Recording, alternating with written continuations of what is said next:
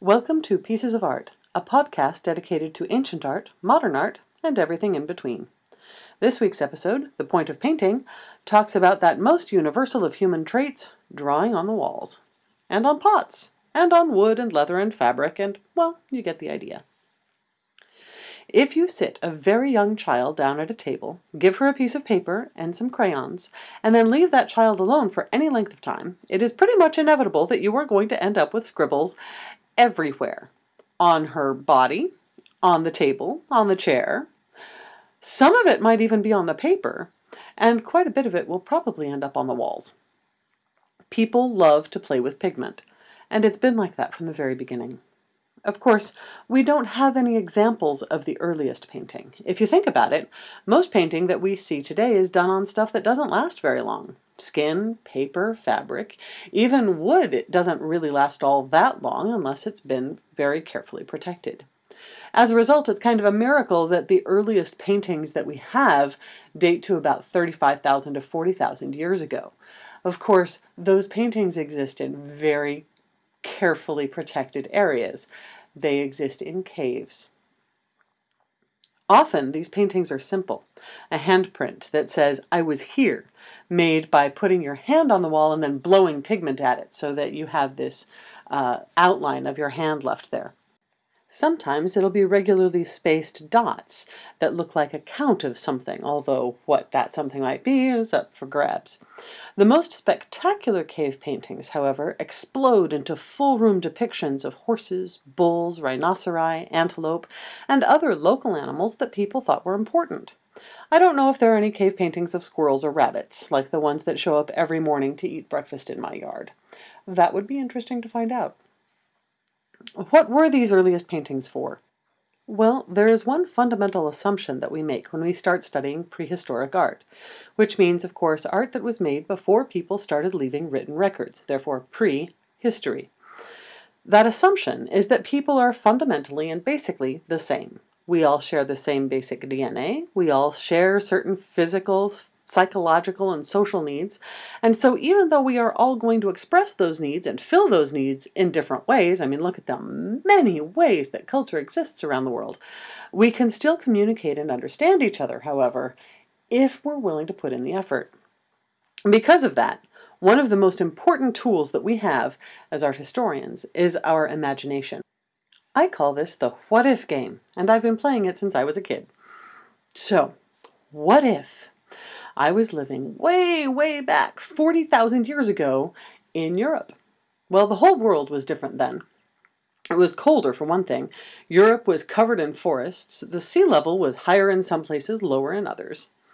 So that's the geographic setting. Now, I would have been born to a very young mother, probably between the ages of 12 and 18, maybe 20, or into her 25s, maybe. Uh, I could expect to live if I was lucky, into my 40s. But most of my companions and friends and people that I know would not live past 25, thanks to animal death, illness, death, or childbirth. Now, for women, guess what's the most likely cause of death? Yeah, childbirth. Cave lions were pretty common. They hunted the same game I did, mostly deer, and they lived in the same places I wanted to live caves which are nice and dry and comfortable. Uh, interestingly enough, we don't see a whole lot of bears, right? There's cave lions. Herds of bison thundered across the grasslands, and there were herds of horses too. Uh, now note all of the information that I need in order to be able to begin this little what if game. I need archaeology, anthropology, geology, and climate science, but wait, there's more. Yeah, we're not done yet. We still also need astronomy because it's interesting to note that one of the earliest and first constellations was actually Taurus the Bull. It's a springtime constellation, and once upon a time, about 40,000 years ago, it signaled the spring equinox. Leo and Scorpio, by the way, are the other two original constellations that we get from Sumeria, which is where our oldest records of astronomy come from. Now, I can imagine Taurus being significant because of the herds of bison that would have roamed across the steppes of Eurasia the same way they roamed across the plains of North America until the migration westward. They must have been hugely important to the cultures of many people in Eurasia, the same way as they were to the Native American populations in northern in North America. Now, what would drive me to paint images of these great animals on the walls of caves, caves that in some cases are really difficult to access. In order to get to the Chauvet caves, for example, I would have to, well, okay, first I'd have to overcome my claustrophobia, and good luck with that, but let's say I don't mind being squished into small dark spaces. So, I would have to carry a torch with me because it's dark in there. I would have to be carrying my pigment with me because good luck at finding it there. And then I would have to be willing to make the trek down through a series of caverns that are connected by rather narrow passages in some cases. I don't know about you, but that practically screams ritual at me. Although we cannot be absolutely certain without a Babelfish and a TARDIS, or maybe a space-time wormhole, our reconstruction of the Paleolithic world through the what if game leads us to the conclusion that wall paintings are likely ritualistic, meant possibly to teach hunting techniques, pray for fertility, or maybe even illustrate a mythology that we no longer know. Even cave paintings that are easy to access, that hunters, for example, always knew about up until people started getting interesting in studying these kinds of things, uh, probably had similar functions once upon a time. After all, what kind of images do you put on the walls of your home or your office? Do you put up places you want to go, people you admire, things that you remind that remind you of family, things that inspire a certain emotion, reminders of things you are supposed to do? Objects of protection, maybe devotion. The drive to visually remind ourselves of important stories, goals, or ideas remains a constant thread throughout all the history of painting, no matter what our culture is, what our own stories are, or what techniques and materials we use to tell those stories. Now, I'm not going to talk much about different styles of painting. That's more fun when we're actually looking at paintings. But I can certainly talk to you about the different techniques and materials that artists use for painting. Painting actually falls into just a few categories because, let's face it, there are only so many ways to put color on a surface. The cave paintings used colors from the earth. If you've ever gardened in really clayey soil after a rainstorm, you know I hope, that once that clay gets into your clothes, your clothes will forever after be stained red. Ochre is really sticky and it's permanent. Charcoal, on the other hand, is pretty good at making everything black. Uh, just ask anybody who has doodled around with charcoal sticks after making s'mores. And if you haven't made s'mores, you poor child. Anyway, back to charcoal, it doesn't stick. It actually wipes off really easily. So you're going to need some help if you want to use charcoal as a painting mechanism. Now, this is where the composition of paint comes in. What differentiates clay or ochre from charcoal? Well, paint requires three things the color or the pigment, the carrier, and the binder. Now, pigment, the thing that gives paint its color, uh, is Oh, it can be just about anything. I don't know what you have in your kitchen cupboard, but there are a lot of spices that are really good at coloring things. Turmeric is one of my personal favorites. It turns everything yellow. Everything yellow. Uh, red cabbage is another one. If you put red cabbage into a stew, you will end up with purple food. Everything will be purple. Now put turmeric flavored rice and red cabbage stew together, and you have my high school colors. Yay! Uh, of course, if you cook them together, that ends up giving you a really icky brownish gray. I don't advise trying to eat that. It tastes okay, but man, it looks nasty. Yes, I play with colors in my food, and on my clothes, and on my skin, and um, I hope that maybe you do too. That would be nice. Of course, some pigments are more, are more permanent than others. Plant-based pigments, like turmeric, uh, are, the least term, uh, are the least permanent. The really permanent pigments are made from minerals or from semi-precious stones. Blue, for example, was often derived from lapis lazuli. Red ochre gets its color from iron oxide or rust, and yellow ochre from iron oxyhydroxide. Now, this is one reason we know as much as we do about the symbols and styles and stories of ancient societies. Although most pigments are furtive, which means they don't last all that long, a lot of clay and of various colors got used to make pots and vases and dishes and cups. Pots and vases and dishes and cups were sometimes decorated with stories that people valued highly. And you see where I'm going with this? We've got these really permanent pigments that are being used to make really permanent objects.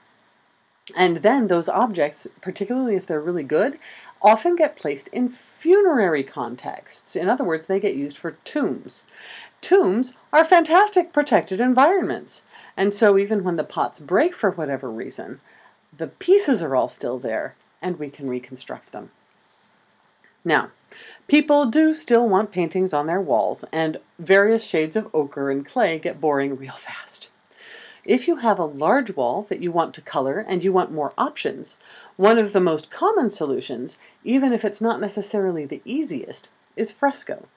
In order to make fresco, you need plaster, water, and pigment, preferably something mineral based. Remember, you want it to stick around for a while. Wow, that was a bad pun. Now, this is how it works. Uh, first, you're going to mix water and pigment together and make a kind of a paint sludge, well, watercolor out of that. Then you're going to slather a nice smooth patch of plaster on your wall and paint it with your colored water, your watercolors, right? While the plaster is still wet. As the plaster dries, the pigment is going to be sucked into the space between the plaster molecules, effectively dyeing the plaster the color of your paint. And there you have a nice permanent wall painting. When we do excavations, uh, then we often have fragments of frescoes that will be lying around on the ground, and of course, they're still good. They're still bright and colorful, uh, and you can reconstruct the paintings that they came from precisely because of this. If it's a mineral-based pigment and it's stuck in plaster, it's not going anywhere. However, not all paintings are permanently affixed to walls. Sometimes you want a painting that can be carried around with you say on a plank of wood. That means getting a little more creative. One way to get color to stick to a surface like wood is to mix pigment with wax. Yep, crayons have been around for a very long time, one way or another. We call this kind of painting encaustic. You melt wax, add pigment, spread on whatever surface, and you're done. Wax is actually quite liqueous when it's really hot, as anybody knows who's tried to make candles, and it seeps into every nook and cranny. Then it gets sticky and hard when it dries. Uh, think candles and getting candle drippings on your carpet, which is a bear to get out. This is what a lot of uh, this encaustic is what a lot of icons are made out of, and um, many early paintings from Egypt and Sumeria as well. However, there are problems with wax. Not only do you have to work with it hot in order to get that nice smooth surface, um, you also have to worry about getting it everywhere else. And then, of course, if the temperature gets really hot, then the wax might melt and yada, yada, yada. Oil is a really great alternative to wax in some ways, but it's not always easy to get a hold of. And oh my word, it takes forever to dry. Oil didn't really become popular in Europe until the Renaissance, when some artists decided they really liked the ability to futz around with little tiny details forever and ever, making their paintings look as naturalistic as humanly possible. Most of the time, at least historically, artists and patrons have been moderately impatient, so they don't want to wait until the oil dries forever and ever and ever, and they may not be willing to deal with the complexities of wax. So let's think about something that will uh, be fluid when it's wet, stick to the surface when it dries, not take forever or require special equipment like fire, uh, and won't take a year and a day to dry.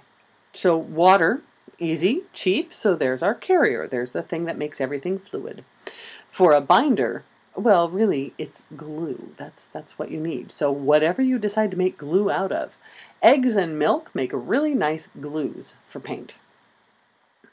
Uh, so, water, eggs or milk, and pigment. And then and there you have tempera paint, right? Which goes on nice and sticks to the wall, at least good enough for what most people want. Acrylic painting, by the way, is pretty new on the scene.